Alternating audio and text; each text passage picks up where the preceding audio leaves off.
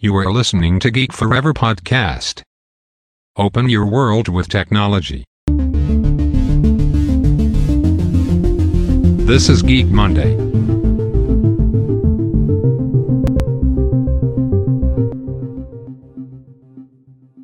สวัสดีครับ ผมดนทลาดนจากดดนบล็อกนะครับและนี่คือรายการ Geek Monday นะครับรายการที่จะมายกตัวอย่างเคสธุรกิจที่น่าสนใจนะครับที่นำเอาเทคโนโลยีใหม่ๆ มาประยุกต์ใช้นะครับไม่ว่าจะเป็นเทคโนโลยีอย่าง AI Machine Learning Robot หรือเทคโนโลยีอย่าง Blockchain นะครับกำลังมีบทบาทมากๆในธุรกิจในยุคปัจจุบันนะครับ แต่ว่าสำหรับใน EP นี้นะครับจะมาพูดถึงงานวิจัยชิ้นหนึ่งที่น่าสนใจมากๆนะครับที่เป็น การวิจัยว่าทำไมโซเชียลมีเดียเนี่ยถึงทำให้เราเนี่ยมีความไบแอสนะครับแล้วก็เราจะแก้ไขปัญหาเหล่านี้ได้อย่างไรนะครับ ต้องบอกว่าทุกครั้งที่เข้าสู่โลกของเครือข่ายโซเชียลมีเดียโดยเฉพาะเมื่อสถานการณ์ของสังคมอยู่ในภาวะที่มีความแตกแยกสูง อย่างที่เราได้เห็น ตัวอย่างกันในเรื่องของการเมืองไทยในปัจจุบัน มันได้กลายเป็นสนามรบนะครับท่ามกลางการแบ่งพรรคแบ่งพวก แต่มันเกี่ยวอะไรกับโซเชียลมีเดียนะครับที่ทำให้ผู้คนแตกขั้วและสร้างความขัดแย้งได้ถึงเพียงนี้ ซึ่งเพื่อหาคำตอบนะครับนักวิจัยอย่างดรเดมอนเชนโตล่านะครับศาสตราจารย์จากมหาวิทยาลัยเพนซิลเวเนีย ซึ่งเป็นผู้อำนวยการของศูนย์ Network Dynamic Group นะครับได้ทำการทด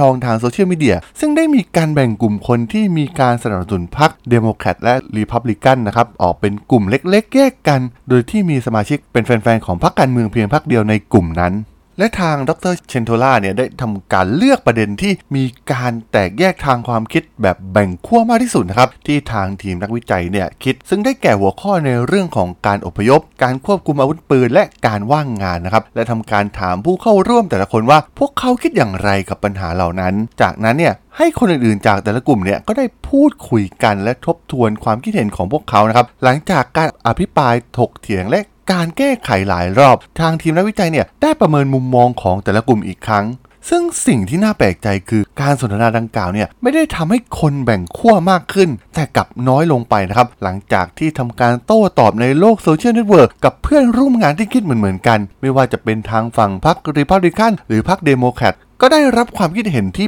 ปานกลางไม่ได้สุดโต่งแต่อย่างใด แม้จะเป็นกลุ่มคนที่มีความคิดแตกต่างกันโดยสิ้นเชิงก็ตามที โดยในแต่ละกลุ่มเนี่ยมีการถกเถียงกันอย่างอิสระ ซึ่งนำไปสู่ความคิดเห็นที่ใกล้เคียงกับความคิดเห็นในด้านตรงกันข้ามของกลุ่มการเมืองอีกฝั่งมากที่สุดนะครับต้องบอกว่าเป็นเรื่องที่น่าสนใจมากๆ และทีมนักวิจัยเนี่ยก็รู้สึกประหลาดใจกับผลการทดลองของมันนะครับซึ่งต้องบอกว่าเทคโนโลยีเนี่ยช่วยให้เราสามารถเข้าถึงข้อมูลเกี่ยวกับเครือข่ายสังคมออนไลน์ของผู้คนได้มากขึ้นนะครับโดยหักล้างข้อสันนิษฐานหลายประการนะครับเกี่ยวกับพฤติกรรมมนุษย์ แม้แต่ทีมงานของดรเดมอนเชนโตล่าที่ Network Dynamic Group ก็ยังแปลกใจกับผลที่เกิดขึ้น เหตุใดการทดลองทางโซเชียลมีเดียครั้งนี้เนี่ย จึงพบสิ่งที่ตรงกันข้ามกับสิ่งที่เกิดขึ้นตลอดเวลาที่เขาได้เห็นในโลกโซเชียลมีเดีย ซึ่งคำตอบจากงานวิจัยก็คืออยู่ในสิ่งที่โซเชียลมีเดียได้สร้างกลุ่มคนกลุ่มใหม่ขึ้นมา ซึ่งคนกลุ่มนั้นก็คือกลุ่มอินฟลูเอนเซอร์นะครับ หรือผู้ที่มีอิทธิพลทางความคิด ต้องบอกว่าตอนนี้เนี่ยคนส่วนใหญ่มีความเข้าใจมากพอสมควรแล้วนะครับว่าอินฟลูเอนเซอร์เนี่ยคืออะไร ซึ่งคำคำนี้เนี่ยได้สร้างความร่ำรวยให้กับคนหนุ่มสาวที่มีไลฟ์สไตล์และได้รับการสนับสนุนจากแบรนด์ต่างๆ ผ่านทางเครือข่ายโซเชียลมีเดียไม่ว่าจะเป็น Facebook Instagram TikTok หรือแม้กระทั่ง YouTube นะครับ แต่คำนี้เนี่ยมันมีความหมายทางวิทยาศาสตร์ที่เฉพาะเจาะจงมากขึ้น โดยเฉพาะในโซเชียลมีเดีย คนกลุ่มนี้เนี่ยมักจะมีรูปแบบความสัมพันธ์กับแฟนๆของพวกเขาในแบบรวมศูนย์ ซึ่งกลุ่มคนที่เป็นอินฟลูเอนเซอร์เนี่ยนะครับที่เป็นคนจำนวนน้อย หรืออาจเป็นเพียงคนเดียวที่กลายเป็นศูนย์กลางของเครือข่ายที่เชื่อมต่อกับคนอื่นๆอีกมากมายที่อยู่รอบนอก เครือข่ายสังคมออนไลน์จำนวนมากเนี่ยที่อยู่รอบนอกเนี่ยมีการเชื่อมต่อกันเพียงเล็กน้อย ในขณะที่มีเพียงไม่กี่คนที่ถูกเรียกว่าอินฟลูเอนเซอร์ที่กลายเป็นศูนย์กลางของเครือข่ายที่เชื่อมต่อกันกับทุกคน ซึ่งสิ่งนี้นี่เองที่ทำให้คนเหล่านี้เนี่ยอยู่ในตำแหน่งที่ทรงพลังในการสามารถใช้อิทธิพลเหนือกลุ่มคนอื่นๆ ในระดับที่มีอิทธิพลสูงกว่าคนอื่นๆ ในเครือข่ายเป็นอย่างมาก และในทางตรงกันข้ามนะครับเครือข่ายที่ดร Centola ใช้ในการศึกษาของเขานั้น มีลักษณะแบบเท่าเทียมกัน ซึ่งเป็นสิ่งที่ตรงข้ามกันกับแบบรวมศูนย์ ที่มีอินฟลูเอนเซอร์เนี่ยเป็นคนคอยให้อิทธิพลทางความคิด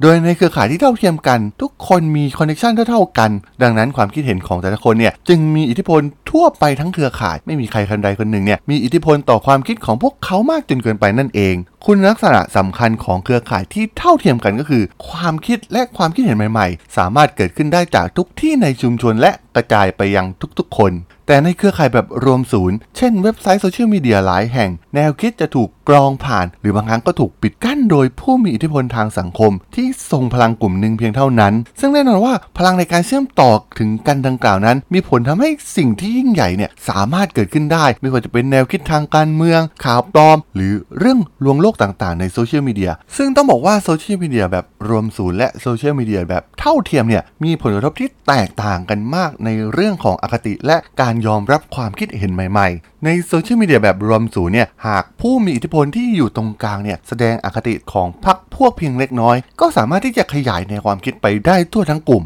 แต่ในเครือข่ายที่มีความเสมอภาค ความคิดต่างๆเนี่ยจะกระจายไปตามคุณภาพของพวกเขา ไม่ใช่บุคคลที่โน้มน้าวพวกเขา จะเกิดการสะท้อนภูมิปัญญามากมายในเครือข่ายรอบข้างในกลุ่มคนเหล่านี้เมื่อโซเชียลมีเดียช่วยให้คนเหล่านั้นสามารถพูดคุยกันได้ มันก็เกิดความคิดใหม่ๆที่ท้าทายอคติของกลุ่ม ก็สามารถถูกระงับ และก็ถูกปิดกั้นไม่ให้แพร่กระจายออกไปในวงกว้างได้ เพราะผ่านการถกเถียงกันในกลุ่มเป็นที่เรียบร้อยแล้วนั่นเอง เพื่อดูว่าเครือข่ายที่เท่าเทียมกันเนี่ยอาจจะส่งผลกระทบต่อปัญหาที่ถกเถียงประเภทอื่น ๆ ได้อย่างไรทางดรเซนโทล่าเนี่ยได้ทำการทดลองอีกครั้งกับผู้สูบบุหรี่และผู้ไม่สูบบุหรี่ โดยพูดถึงความเสี่ยงของการสูบบุหรี่ ซึ่งต้องบอกว่าผลการทดลองเนี่ยน่าสนใจมาก เพราะมันส่งผลกระทบเช่นเดียวกับการศึกษาในเรื่องของการแบ่งขั้วทางการเมือง ทั้งสองกลุ่มเนี่ยมีแนวโน้มที่จะถกเถียงไปสู่ความเข้าใจที่ถูกต้องมากขึ้น เกี่ยวกับความเสี่ยงจากการสูบบุหรี่ยิ่งไปกว่านั้น เมื่อผู้เข้าร่วมสัมภาษณ์หลังจาก หลังการศึกษาของพวกเขาเนี่ยรายงานว่ามีความคิดเห็นที่ได้รับการยอมรับมากขึ้นจากอีกฝ่าย ทั้งผู้สูบบุหรี่และผู้ไม่สูบบุหรี่ต่างมองว่าอีกกลุ่มเนี่ยมีความสมเหตุสมผลและน่าเชื่อถือมากกว่า เกี่ยวกับความเสี่ยงของการสูบบุหรี่แต่การแลกเปลี่ยนความคิดเห็นและการขจัดอคติ จะได้ผลก็ต่อเมื่อมีการสร้างเครือข่ายที่มีความเท่าเทียมกันปัญหาของความลำเอียงของพรรคพวกกำลังทวีความรุนแรงขึ้นบนโซเชียลมีเดีย เนื่องจากเครือข่ายออนไลน์เนี่ยมักจะถูกจัดระเบียบโดยผู้มีอิทธิพลหลักๆ ไม่กี่คนเพียงเท่านั้น คุณลักษณะของโซเชียลมีเดียนี้เองที่เป็นสาเหตุหนึ่งสาเหตุหลัก ที่ทำให้ข้อมูลผิดๆและข่าวปลอมเนี่ยแพร่กระจายไปอย่างรวดเร็วในเครือข่ายแบบรวมศูนย์ ดังที่เราได้เห็นกันอยู่ในยุคปัจจุบัน ผู้ที่มีอิทธิพลทางความคิดเนี่ยหากมีความคิดเอ็นเอียงเนี่ยจะมีผลกระทบอย่างมากต่อชุมชนของพวกเขาทำให้ข่าวลือเล็ก ข่าวปลอม หรือแนวคิดอคติทางการเมืองเนี่ยถูกขยายไปสู่ความเข้าใจผิดและความเชื่อผิดๆอย่างกว้างขวางนั่นเอง งานวิจัยชิ้นนี้เนี่ยต้องบอกว่าเป็นสิ่งที่น่าสนใจมากๆนะครับและเป็นการให้แนวคิดที่น่าสนใจที่เกี่ยวกับเรื่องอินฟลูเอนเซอร์ที่กำลังมีอิทธิพลเกินกว่าที่เราคิดในโลกออนไลน์ในยุคปัจจุบัน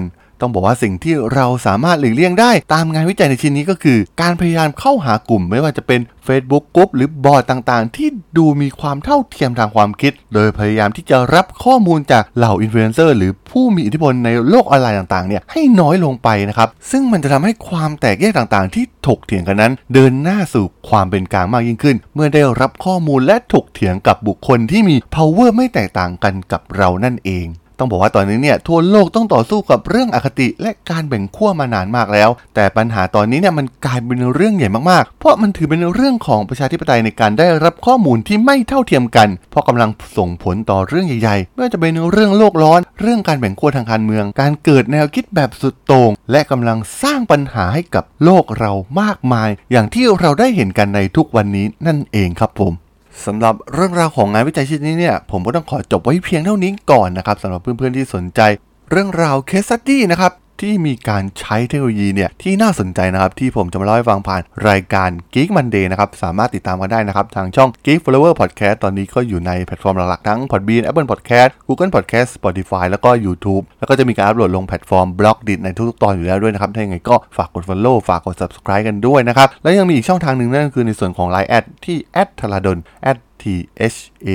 R A D H O L สามารถแอดเข้ามาพูดคุยกันได้นะครับ ผมก็จะส่งพอดแคสต์ดีๆสาระดีๆ ให้ท่านในทุกๆ วันอยู่แล้วด้วยนะครับ ถ้าอย่างไรก็ฝากติดตามกันด้วยนะครับสำหรับใน EP นี้เนี่ย ผมก็ต้องขอลากันไปก่อนนะครับ เจอกันใหม่ใน EP หน้านะครับผม สวัสดีครับ